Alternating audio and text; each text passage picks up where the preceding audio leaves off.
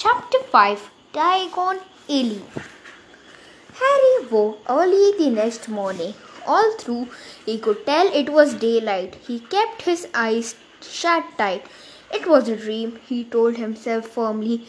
I dreamed a giant called Hagrid came to tell me I was going to a school for wizards.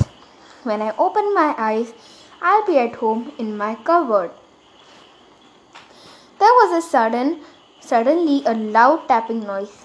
And there's Aunt Petunia knocking on the door, Harry thought, through his heart sinking.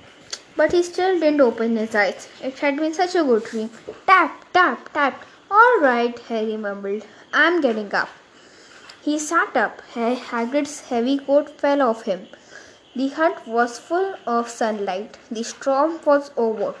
Hagrid was asleep on the collapsed sofa, and there was an owl wrapping its claw on the window, a newspaper held in its beak. Harry scrambled to his feet, so happy he felt as to a large balloon was swelling inside him. He went straight to the window and jerked it open. The owl swooped and dropped in the newspaper on the top of Hagrid, who didn't wake up. The owl then fluttered onto the floor and then began to attack Hagrid's coat. Don't do that. Harry tried to wave the owl out of his way, but snapped its beak furiously at him and carried on savaging the coat. Hagrid, said Harry loudly, there's an owl. Pay him, grunted Hagrid into the sofa. What? He wants paying for delivering the paper. Look in the pockets. Hagrid's coat seemed to be made of nothing but pockets. Bunches of keys, slug pellets, balls of strings, mint humbugs, and tea bags. Finally, Harry pulled out a handful of strange coins. Give him 5 nuts, said Harry sleepily. Nuts? The little bronze ones. Harry counted out 5 little bronze coins, and the owl held out its leg so he could put the money into a small leather pouch tied to it. Then it flew off through the open window. Hagrid yawned loudly, sat up and stretched. Best be off, Harry. Lost a day today. Gotta get up there London and buy all your school stuff. Harry was turning over the wizard coins and looking at them. He thought of something which made him feel as though happy balloon inside him had got a puncture. Hagrid? Said Hagrid, who was pulling on his huge boots. I haven't got any money. And you heard Uncle Warren last night. He won't pay for me to go and learn magic. Don't worry about that, said Hagrid, standing up and scratching his head. Do you think your parents didn't leave anything? But if their house was destroyed. They didn't keep their gold in the house, boy. Now, first stop for us is Gringotts. Wizard's Bank. Have a sausage. They are not bad cold. And I would say no, they are a bit of birthday cake neither. Wizards have bank? Just one. Gringotts run by goblins. Harry dropped the bit of sausage he was holding. Goblins? Yeah. So you'll be mad to try and rob it. I'll tell ye that. Never mess with goblins, Harry. Gringotts is the safest place in the world as for anything ye want to keep safe. Except maybe Hogwarts. As a matter of fact, I got to visit Gringotts anyway. Fair Dumbledore. Hogwarts business. Hagrid drew himself up proudly. Usually gets me to do important stuff for him. Fetching you, getting things from Gringotts, knows he can trust me. See, got everything? Come on then. Harry followed Hagrid out of the rock. The sky was quite clear now, and the sea gleamed in the sunlight. The boat Uncle Vernon had hired was still there, a lot of water in the bottom after the storm. How did you get here? Harry asked, looking around for another boat. Flew, said Hagrid. Flew? Yeah, but we'll go back in this. Not supposed to use magic. Now I've got ye. They settled down in the boat, Harry still staring at Hagrid, trying to imagine him flying. "Seems a shame they're through," said Hagrid, giving Harry another of his sideway looks. "If I was there to speed things a bit up, wouldn't you mind mentioning at Hogwarts?" "Of course not," said Harry, eager to see more magic. Hagrid pulled out his pink umbrella again, tapped it twice on the side of the boat, and disappeared off towards land. "Why would you be mad to try and rob Gringotts?" Harry asked. "Spells, enchantments," said Hagrid, unfolding his newspaper as he spoke. They say there's dragons guarding the high security walls.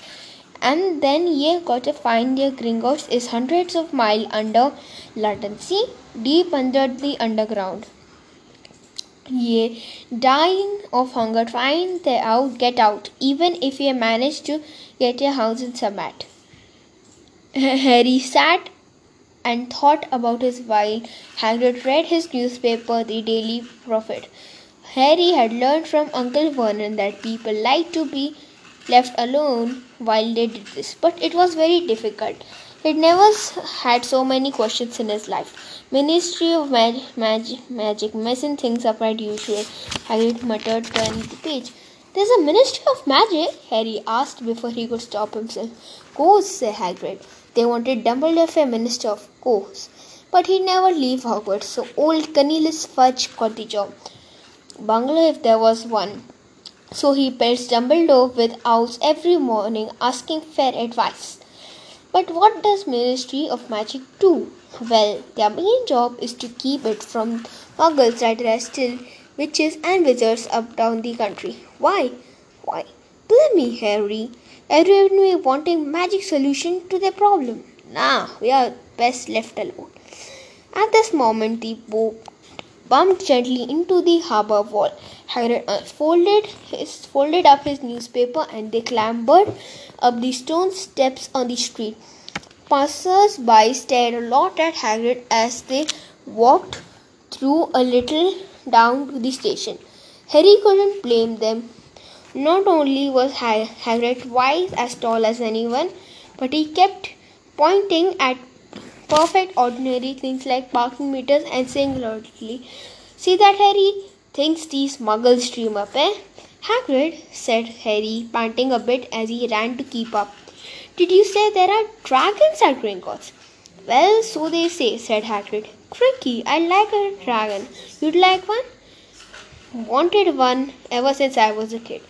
"Here we go." They had reached the station.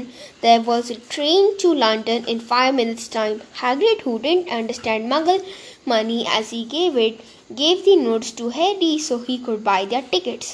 People stared more than ever on the train. Hagrid took up 2 seats and sat knitting what they looked like canary yellow circus tent. "Still got your letter, Harry?" he asked as he counted stitches. Harry took the parchment envelope out of his pocket. "Good," said Hagrid. "There's a list there of everything you need."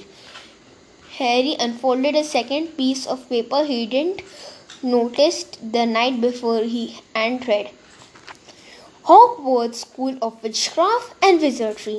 Uniform.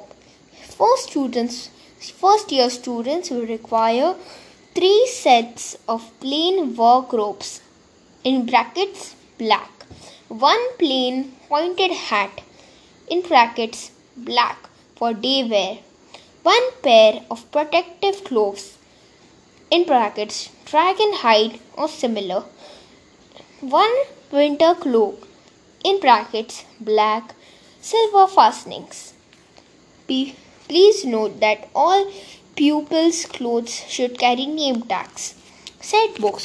All students should have a copy of each of the following: the Standard Book of Spells (in brackets) Grade 1 by Miranda Koshwak, A History of Magic by Bathilda Bagshot, Magical Theory by Adalbert Waffling, A Beginner's Guide to Transfiguration by Emeric Switch, 1000 Magical Herbs and Fungi by Phyllida Spore, Magical Draughts and Potions by Arsenius Jigger, Fantastic Beasts and Where to Find Them by Newt Scamander. The Dark Forces, A Guide to Self-Protection by Quentin Trimble.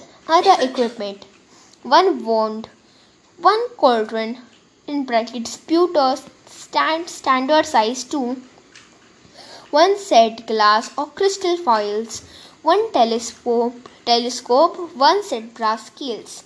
Students may also bring an owl or a cat or a toad. Parents are reminded that first years are not allowed their own broomsticks. Can we buy all this in London? Harry wondered aloud. If we know where to go. Harry had never been to London before. All through, Hagrid seemed to know where he was going. He was obviously not used to getting there in an ordinary way. He got stuck in the ticket barrier on the underground and complained loudly that the seats were too small and the trains too slow. I don't know how muggles manage without magic, he said as they climbed a broken-down escalator which led up to a bustling road lined with shops. Hagrid was so huge that he parted the crowds easily. All Harry had to do was keep close behind him. They passed bookshops and music stores, hamburger bars and cinemas, but nowhere that looked as if it could sell you a magic wand. This was just an ordinary street full of ordinary people. Could there really be piles of wizard gold buried miles beneath them? Were there really shops that sold spell brooms and broomsticks? Might this not be all some huge joke that the Dursleys could have cooked up? If Harry hadn't known that the Dursleys had no sense of humour, he might have thought so. Yet somehow, even through everything Hagrid had told him so far was unbelievable. Harry couldn't help trusting him. "This is it," said Hagrid, coming to a halt. "The Leaky Cauldron. It's a famous place." It was a tiny, grubby-looking pub. If Hagrid hadn't pointed it out, Harry wouldn't have noticed. The people hurrying by didn't glance at it. Their eyes slid from the big bookshop on one side and to the record shop on the other, as if they couldn't see the Leaky Cauldron at all. In fact, Harry had the most peculiar feeling that only he and Hagrid could see it. Before he could mention this, Hagrid had steered him inside. For a famous place, it was very dark and shabby. A few old women were sitting in a corner drinking tiny glasses of sherry. One of them was smoking a long pipe. A little man in a top hat was talking to the old barman, who was quite pale and looking like a gummy walnut. The low buzz of chatter stopped when they walked in. Everybody seemed to know Hagrid. They waved and smiled at him as the barman reached for a glass, saying, "The usual, Hagrid?" "Can't, Tom. I'm on Hogwarts business," said Hagrid, clapping his great hand on Harry's shoulder and making Harry's knee buckle. "Good Lord," said the barman, peering at Harry. Can this be? The Leaky Cauldron had suddenly got completely still and silent. "Bless my soul," whispered the old barman. "Harry Potter, what an honor!" He suddenly hurried out of behind the bar, rushed towards Harry and seized his hand, tears in his eyes. "Welcome back, Mr. Potter, welcome back." Harry didn't know what to say. Everyone was looking at him. The old woman with the pipe was puffing on it without realizing it had gone out. Hagrid was beaming. There was great scrapping of chairs, and next moment Harry found himself shaking hands with everyone in the Leaky Cauldron. Doris Crockford, "Mr. Potter, can't believe I'm meeting you at last. So proud, Mr. Potter, I'm just so proud. Always wanted to shake your hand. I'm all of a flutter. Delighted, Mr. Potter. Just can't tell you. Diggle's the name. Dedalus Diggle. I've seen you before, said Harry as Dedalus Diggle's top hat fell off in his excitement. You bought me once in a shop. He remembers, cried Dedalus Diggle, looking around at everyone. Did you hear that? He remembers me. Harry shook his hand again and again. Doris Crockford kept coming back for more. A pale young man made his way forward very nervously. One of his eyes were twitching. Professor Quirrell, said Harry. Hagrid. Harry didn't say Hagrid said. Harry, Professor Quirrell will be one of your teachers at Hogwarts. Potter, stammered Professor Quirrell, grasping Harry's hand. Can't tell you how pleased am I to meet you. What sort of magic do you teach, Professor Quirrell? Defense against the dark arts, muttered Professor. As though he'd rather not think about it.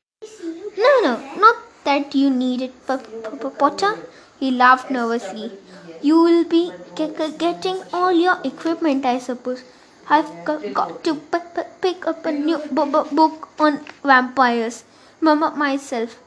He looked terrified at every thought. But the others wouldn't let Professor Quirrell keep Harry to himself. It took almost 10 minutes to get away from them at all. At last, Hagrid managed to make himself heard over the babble. Must get on, lost her boy. Come on, Harry. Doris Crockford shook Harry's hand one last time, and Hagrid led them through the bar and out into a small walked-out courtyard where there was nothing but a dustbin and a few weeds. Hagrid grinned at Harry. Told you you were famous. Even Professor Quirrell was trembling their métier. Mind you, he's usually trembling. Is he always that nervous? Oh yeah, poor bloke. Brilliant mind. He was fine while he was studying other books, but when he took a year off to get some first-hand experience, they say he met vampires in the Black Forest, and there was a nasty bit of trouble with Hyde. Never since he came back, scared of students, scared of his own subjects. Now where's my umbrella? Vampires, hacks. Harry's head was swimming. Hagrid, meanwhile, was counting bricks in the wall above the dustbin. 3 up, 2 cross, he muttered. Right, stand back, Harry. He tapped the wall 3 times. With the point of his umbrella. The brick he had touched quivered. It wrinkled in the middle. A small hole appeared. It grew wider. A second later, they were facing an archway large enough even for Hagrid. An archway of cobbled street which twisted and turned out of the side. Welcome, said Hagrid.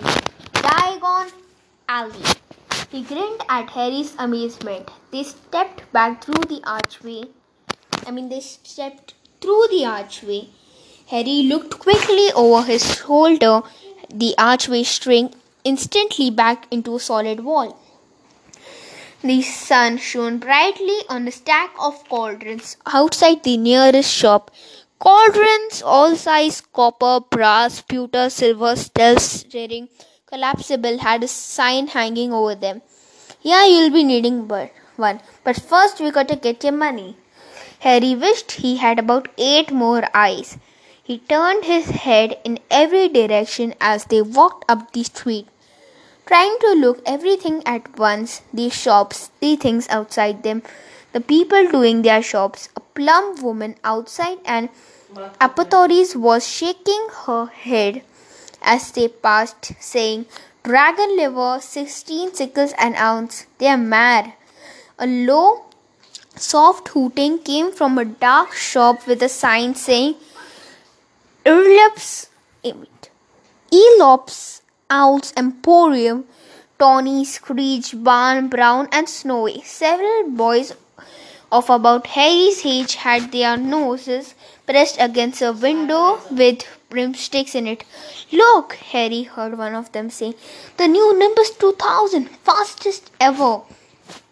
There were shops selling rope, shops selling telescope and strange several silver instruments Harry had never seen before. Windows stacked with barrels of bat spleens and eels' eyes, tottering piles of spell books, quills and rolls of parchments, potion bottles, globes of the moon. "Gringotts," said Hagrid. They had reached a snowy white building which towered over the little shops. Standing beside it, it burnished of bronze doors, wearing a uniform of scarlet and gold, was... "Yea, that's a goblin," said Hagrid quietly as they walked up to the white stones towards him. The goblin was about a head shorter than Harry. He had a swarthy, clever face, a pointed beard, and Harry noticed very long fingers and feet. He bored as they walked inside. Now they were facing a second pair of doors, silver this time, with words engraved on them. "Enter, stranger, but take heed of what abates the sin of greed. For those who take but do not earn must pay most dearly in their turn. So if you seek beneath our floors a treasure that was never yours, thief, you have been warned, beware of finding more than treasure there. Like I said, ye be mad to try and rob it," said Hagrid. A pair of goblins bowed them through the silver doors, and they were in the vast marble hall. About 100 more goblins were sitting on high stools behind a long counter, scribbling in the large ledgers, weighing coins on brass scales, examining precious stones through the eyeglasses. There were too many doors to count leading off the hall, and yet more goblins were showing people in and out these. Harry and Hagrid made for the counter. "Morning," said Hagrid to a free goblin. "We've come here to take some money out of Mr. Harry Potter's safe." "Have his key, sir? Got it here somewhere," said Harry, and started emptying his pockets onto the counter, scattering a handful of mouldy dog biscuits over Goblin's book of numbers. The goblin wrinkled his nose. Harry watched the goblin on their right, weighing a pile of rubies as big as glowing coals. "Got it," said Hagrid at last, holding up a tiny golden key. The goblins looked at it closely. "This seems to be in order. I've got a letter here from Professor Dumbledore," said Hagrid importantly, throwing out of his chest. "It's about the you-know-what in the vault 730. The goblin read the letter carefully. "Very well," he said, handing it back to Hagrid. "I will have someone to take you back to both vaults." Griphook was yet another goblin. Once Hagrid had crammed all dog biscuits back inside his pockets, he and Harry followed Griphook towards one of the doors leading off the vault. "What's the you-know-what in the vault 730? "Can't tell you that," said Hagrid mysteriously. "Very secret Hogwarts business. Dumbledore trusted me more than my job's worth to tell ye that." Griphook held the marble door open for them. Harry, who had expected more marble, was surprised they were in a narrow stone passageway lit with flaming torches. It sloped steeply downwards, and there was a little railway tracks on the floor. Griphook whistled, and a small cart came hobbling up the tracks toward them. They climbed in, Hagrid with some difficulty, and were off. And first they this hurtled through a maze of twisting passages. Harry tried to remember. Left, right, right, left, middle, fork, right, left, but it was impossible. The rattling cart seemed to know its own way because Cripple wasn't steering. Harry's eyes stung as the cold air rushed past them, but he kept them wide open. Once he thought he saw a burst of fire at the end of a passage and twisted around to see if it was a dragon, but too late.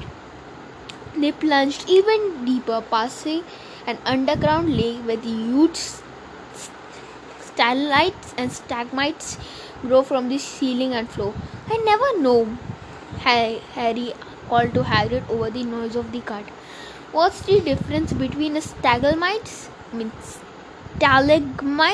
a stalactite?" "Stalagmite got an M in it," said Hagrid, "and don't ask me questions now. Just now, I think I'm going to be sick." He did look very green, and when the cart stopped at last beside a small door in the passage wall, Hagrid got out and had to lean against the wall to stop his knees trembling. Griphook unlocked the door. A lot of green smoke came from billowing out. As it cleared, Harry cast inside were mounds of gold coins, columns of silver, and heaps of little bronze notes. "That's all yours. All Harry's." It was incredible. The Dursleys wouldn't have known about this, or they haven't. It been faster than drinking. How often had they complained about how much Harry cost them to keep? And all this time there had been a small fortune belonging to him buried under the London.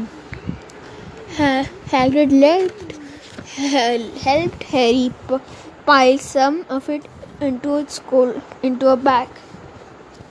"The gold ones are galleons," he explained. 17 silver sickles to a galleon and 29 nuts to a sickle. "It's very easy enough." "Right. That should be enough for a couple of terms. We'll keep the rest safe for you." He turned to Griphook. "Vault 730 now, please. And can we go more slowly?" "One speed only," said Griphook. They were now going even deeper, now gathering speed. The air became colder and colder as they hurtled around tight corners. They went rattling over an underground ravine, and Harry leant over side to side and tried to see what was down at the dark bottom, but Hagrid groaned and pulled him back by the scruff of his neck. Vault 713 had no keyhole. "Stand back," said Griphook importantly. He stroked the door gently with one of his long fingers, and it simply melted away.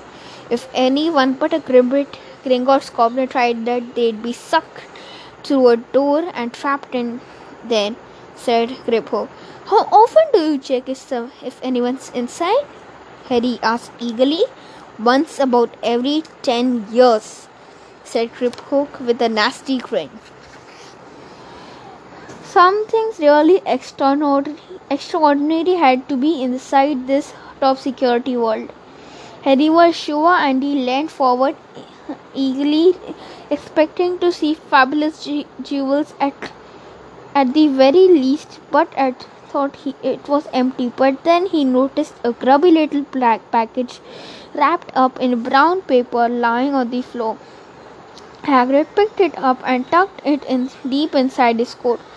Harry longed to know what it was, but knew better to ask. Come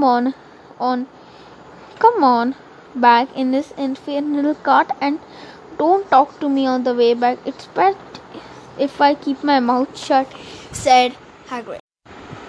One wild cart ride later, they stood blinking in the sunlight outside Gringotts. Harry didn't know where to run first now that he had a bag full of money. He didn't have to know how many galleons there were to a pound to know that he was holding more money than he had ever in his whole life, more money than even Dudley had ever had. "Might as well ye get a uniform," said Hagrid, nodding towards the Madame Malkin's robes for all occasions. "Listen, Harry, would you mind if I slipped off and pick me up in the leaky cauldron? I hid them Gringotts cards." He did look a bit of sick, so Harry entered Madame Malkin's shop alone, feeling nervously. Madame Malkin was the squat, smiling witch, dressed all in mauve. "Hogwarts, dear," she said when Harry started to speak.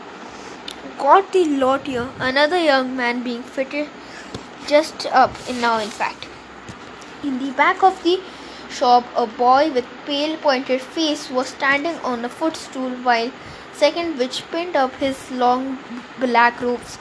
Madame Malkin stood Harry on a stool next to him and slipped a long robe over his head and began to pin it to the right length. "Hello," said the boy. "Hogwarts too?" "Yes," said Harry. "My father's next door buying me books, and my mother's up the street looking at wands," said the boy. He had a bored, drawling voice. "Then I'm going to drag them off to look at the racing brooms. I don't see why first years can't have their own. I think I'll bully father into getting me one, and I'll smuggle it in somehow." Harry was strongly reminded of Dudley. "Have you got your own broom?" the boy went on. "No," said Harry. "Play Quidditch at all?" "No," said Harry again, wondering what on the earth Quidditch could be. "I do. Father says it's a crime if I'm not picked to play for my house, and I must say I agree." "Know what house you'll be in?" "In yet?" "No," said Harry, feeling more stupid by the minute. "Well, no one really knows until they get there." "Do they? But I know I'll be in Slytherin. All our family have been. Imagine being in Hufflepuff. I think I'll leave. Wouldn't you?" said Harry, wishing he could say something a bit of more interesting. "I see. Look at that man," said the boy suddenly, nodding towards the front window. Hagrid was standing there, grinning at Harry and pointing at two large ice creams to show he couldn't come in. "That's Hagrid," said Harry, pleased to know something the boy did. "He works at Hogwarts." "Oh," said the boy. "I've heard of him. He's a sort of servant, isn't he?" "He's the gamekeeper," said Harry. He was liking the boy less and less every second. "Yes, exactly. I heard he's sort of savage. Lives in a hut in the school grounds, and every now and then he gets drunk, tries to do magic, and ends up setting fire on his bed." "I think he's brilliant," said Harry coldly. "Do you?" said the boy with a slight sneer. "Why is he with you? Where are your parents?" "They're dead," said Harry shortly. He didn't feel much like going into the matter with this boy. "Oh, sorry," said the other, not sounding sorry at all. "But they were our kind, weren't they? They were a witch and wizard, if that's what you mean." "I really don't think they should let the other sort it." "Do you? They're just not the same. They've never been brought up Noah ways. Some of them have never been heard of Hogwarts until they get the letter. Imagine. I think they should keep it in old wizarding families. What's your surname anyway?" But before Harry could answer, Madame Malkin said, "That's you done, my dear," and Harry, not sorry for an excuse to stop talking to the boy, hopped from the footstool. "Well, I'll see you at Hogwarts, I suppose," said the drawling boy. Harry was rather quiet as he ate ice cream Hagrid had bought him, chocolate and raspberry with chopped nuts. "What's up?"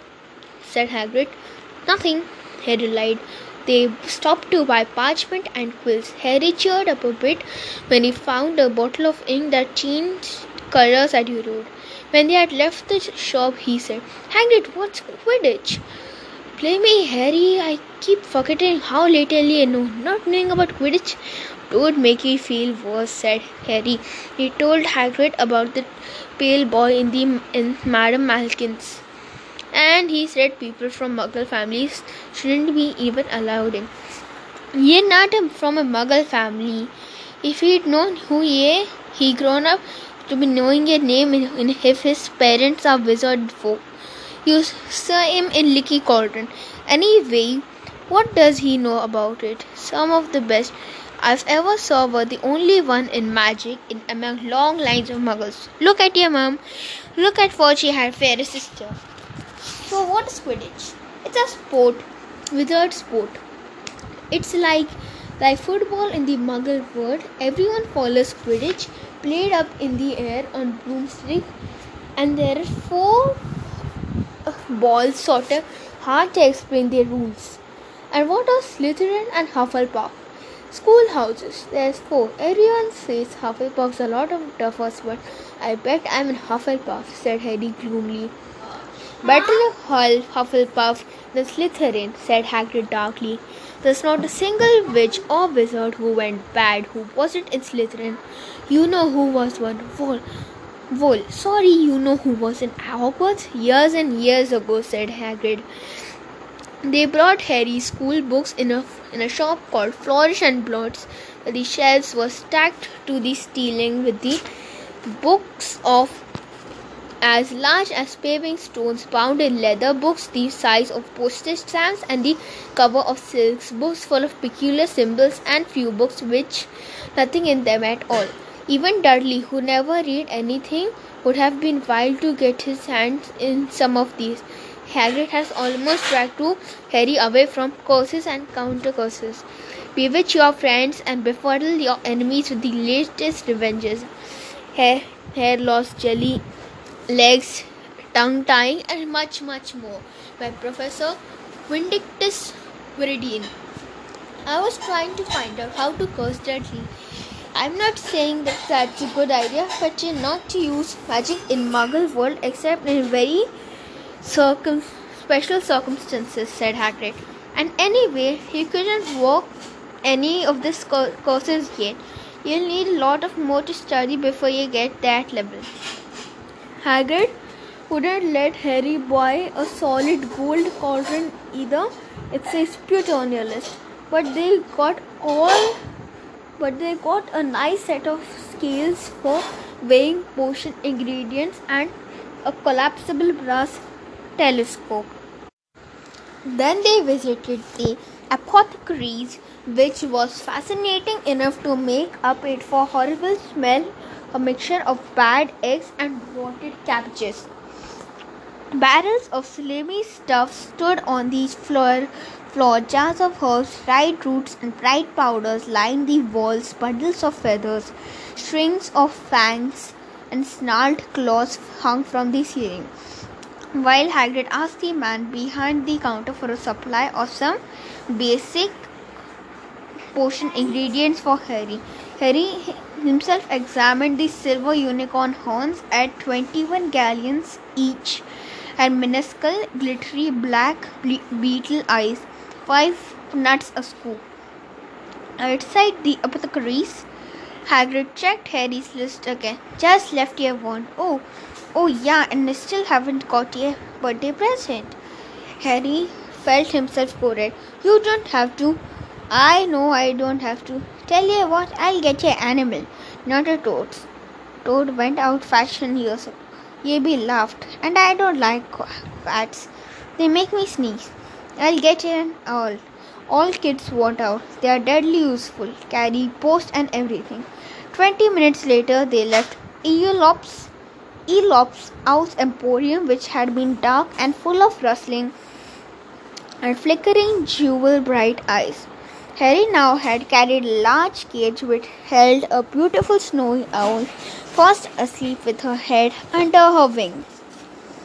Harry couldn't stop stammering his thanks, sounding just like Professor Quirrell. Don't mention it, said Hagrid gruffly.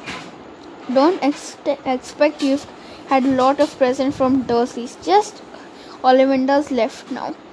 Only place for wands. Ollivander's, and he got best wand. A magic wand. This was what Harry had been really looking forward to. The last shop was narrow and shabby. Peeling gold letters over the door read Ollivander's, makers of fine wands since 382 BC. A single wand lay on a faded purple cushion in the dusty window. A tinkling bell rang somewhere in the depths of the shop as they stepped inside. It was a tiny place, empty except for a single spindly chair which Hagrid sat on to wait. Harry felt strangely as though they had entered a very strict library. He swallowed a lot of new questions which had just occurred to him, and looked instead for thousands of narrow boxes piled neatly right up to the ceiling. For some reason, the back of his neck prickled. There was the dusty and silence in here seemed to tinkle with some secret magic. "Good afternoon," said a soft voice. Harry jumped. Hagrid must have jumped too, because there was a large crunching noise, and he got quickly off his spindly chair. An old man was standing before them, pale light shining like moon through the gloom of the shop. "Hello," said Harry awkwardly. "Ah, yes," said the man. Yes. "I thought I'd be seeing you soon, Mr. Harry Potter." "It wasn't a question. You have your mother's eyes. It seemed only yesterday she was in here herself buying her first wand, 10 and a quarter inches long, which she made of willow. Nice wand for charm work." Mr. Ollivander moved closer to Harry. Harry wished he wouldn't blink. He would blink. Those silvery eyes were a bit creepy. Your father, on the other hand, favored a mahogany wand, 11 inches, pliable, a little more power, and excellent for transfiguration. "Well, I see your father favored it. But it's a real wand that chooses, really the wand that chooses the wizard, of course." Mr. Ollivander had come so close that he and Harry almost nose to nose. Harry could see himself reflected in those misty eyes, and that's where Mr. Ollivander touched the lightning scar on Harry's forehead, and with a long white finger. "I'm sorry to say I sold the wand that did it," he said softly. 13 and a half inches. "You! Powerful wand, very powerful, and in the wrong hands. Well, if I had known what the wand was going to out the world to so." He shook his head, and then, to Harry's relief, spotted Hagrid. Rubies, Hagrid. "How nice to see you again. Oh, 16 wands, rather bendy, wasn't it?" "Oh, it was, sir, yes. Good wand, that one. But I suppose they snapped it at half when you got expelled," said Mr. Ollivander suddenly. "Eh, yes, they did, yes," said Hagrid, shuffling his feet. "I've still got the pieces through," he said, eyed brightly. "But you don't use them?" said Mr. Ollivander sharply. Oh no, sir, said Hagrid quickly. But Harry noticed he gripped his pink umbrella very tightly as he spoke. Said Mr. Ollivander, giving Hagrid a piercing look. "Well now, Mr. Potter, let me see." He pulled a long tape measure with the silvering markings out of his pocket. "Which is your wand?" "Well, I am right-handed." "Hold out your arm. That's it." He measured Harry from shoulder to finger, then wrist to elbow, shoulder to floor, knee to armpit, and round his head. And he said, "Every Ollivander wand has a core of powerful magical substance, Mr. Potter. We use unicorn hairs, fonic tail feathers, and the heartstring of dragons. No two Ollivander wands are same, just as no two unicorns, dragons, or phonixes are quite the same. And of course, you will not get such good results with another wizard's wand." Harry suddenly realized that the tape measure which was measuring between his nostrils was doing this on its own. Mr. Ollivander was flitting through the shelves, taking down boxes. "That will do," he said, and the tape measure crumpled into the heap of the floor. "Right then, Mr. Potter, try this one. beechwood and dragon heartstring, 9 inches, nice and flexible. Just take it and give it a wave. Harry took the wand and feeling foolish, waved it around a bit, but Mr. Ollivander snatched it out of his hand almost at once. Maple and phoenix feather, 7 inches, quite wimpy. Try. Harry tried, but he hardly raised his wand when it was too snatched by Mr. Ollivander. No. Ear ebony and unicorn hair, 8.5 inches, springy. Go on. Try it out. Harry tried and tried. He had no idea what Mr. Ollivander was waiting for. The pile of tried wands were mounting higher and higher on spindly chair, but the more wands he pulled from the shelves, the more happier he seemed to become. Tricky customer, eh? Not to worry, we'll find the perfect match for you somewhere. Oh, wait a minute. Yeah. Harry took the... I wonder now. Yes, why not? Your unusual combination. Holly and phoenix feather, 11 inches, nice and supple. Harry took the wand. He felt a sudden warmth in his fingers. He raised the wand above his head, brought it swishing down through the dusty air, and a stream of red and gold sparks shot from the end of the end like a firework, throwing dancing spots on the light on the wall. Hagrid whooped and clapped, and Mr. Ollivander cried, "Oh, bravo! Yes, indeed! Oh, very good! Well! How curious! How very curious!" He put Harry's wand back into his box and wrapped it in brown paper, still muttering, Curious. "Sorry," said Harry, "but what curious?" Mr. Ollivander fixed Harry with a pale stare. "I remember every wand I've sold, Mr. Potter. Every single wand. It so happens that Phoenix, whose tail feather is in your wand, gave another feather. Just one another feather. It is very curious indeed that you should be destined for this wand when its brother. Why, its brother gave you that scar." Harry swallowed. "Yes, 13.5 inches. You curious indeed. How these things happen. The wand chooses the wizard. Remember, I think we must expect great things from you, Mr. Potter. After all, he who must not be named did great things, terrible, yes, but great." Harry shivered. He wasn't sure he liked Mr. Ollivander too much. He paid 7 gold galleons for his wand, and Mr. Ollivander bought them from the shop. The late afternoon sun hung low in the sky as Harry and Hagrid made their way back to the Diagon Alley, back through the leaky cauldron, now empty. Harry didn't speak at all as they walked down the road. He didn't even notice how much people were coughing at them on the underground, laden as they were, filled with funny-shaped packages, with sleeping snowy owl on Harry's lap, up another escalator out in the Paddington station. Harry only realized where they had Hagrid had tapped him on his shoulder. "Got time for a bite to eat before your train leaves," he said. He bought Harry a hamburger and they sat down on the plastic seats to eat them. Harry kept looking around. Everything looked so strange somehow. "You are alright, Harry?"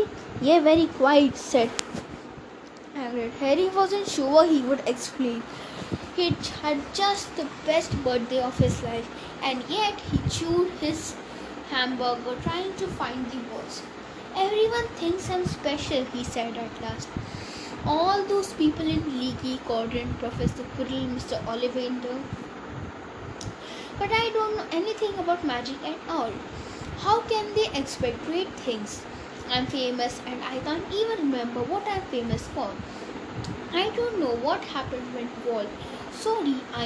the night my parents died."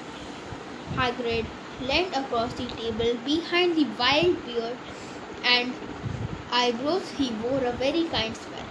Don't you worry, Harry. You'll learn very fast. Everyone starts at the beginning of Hogwarts. You'll just be fine. Just pay yourself. I know it's hard. You've been singled out, and that's always hard. But you'll have a great time at Hogwarts. I did. Still do, matter of fact.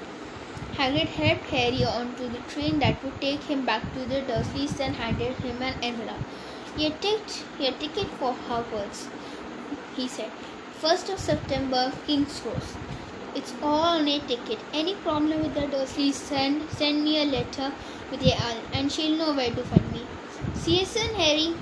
The train pulled out of the station. Harry wanted to watch Hagrid until he was out of the sight. He rose in his seat and pressed his nose against the window, but he blinked and Hagrid was gone. So this is the end of the 5th chapter, and the 6th chapter will be coming soon. Bye.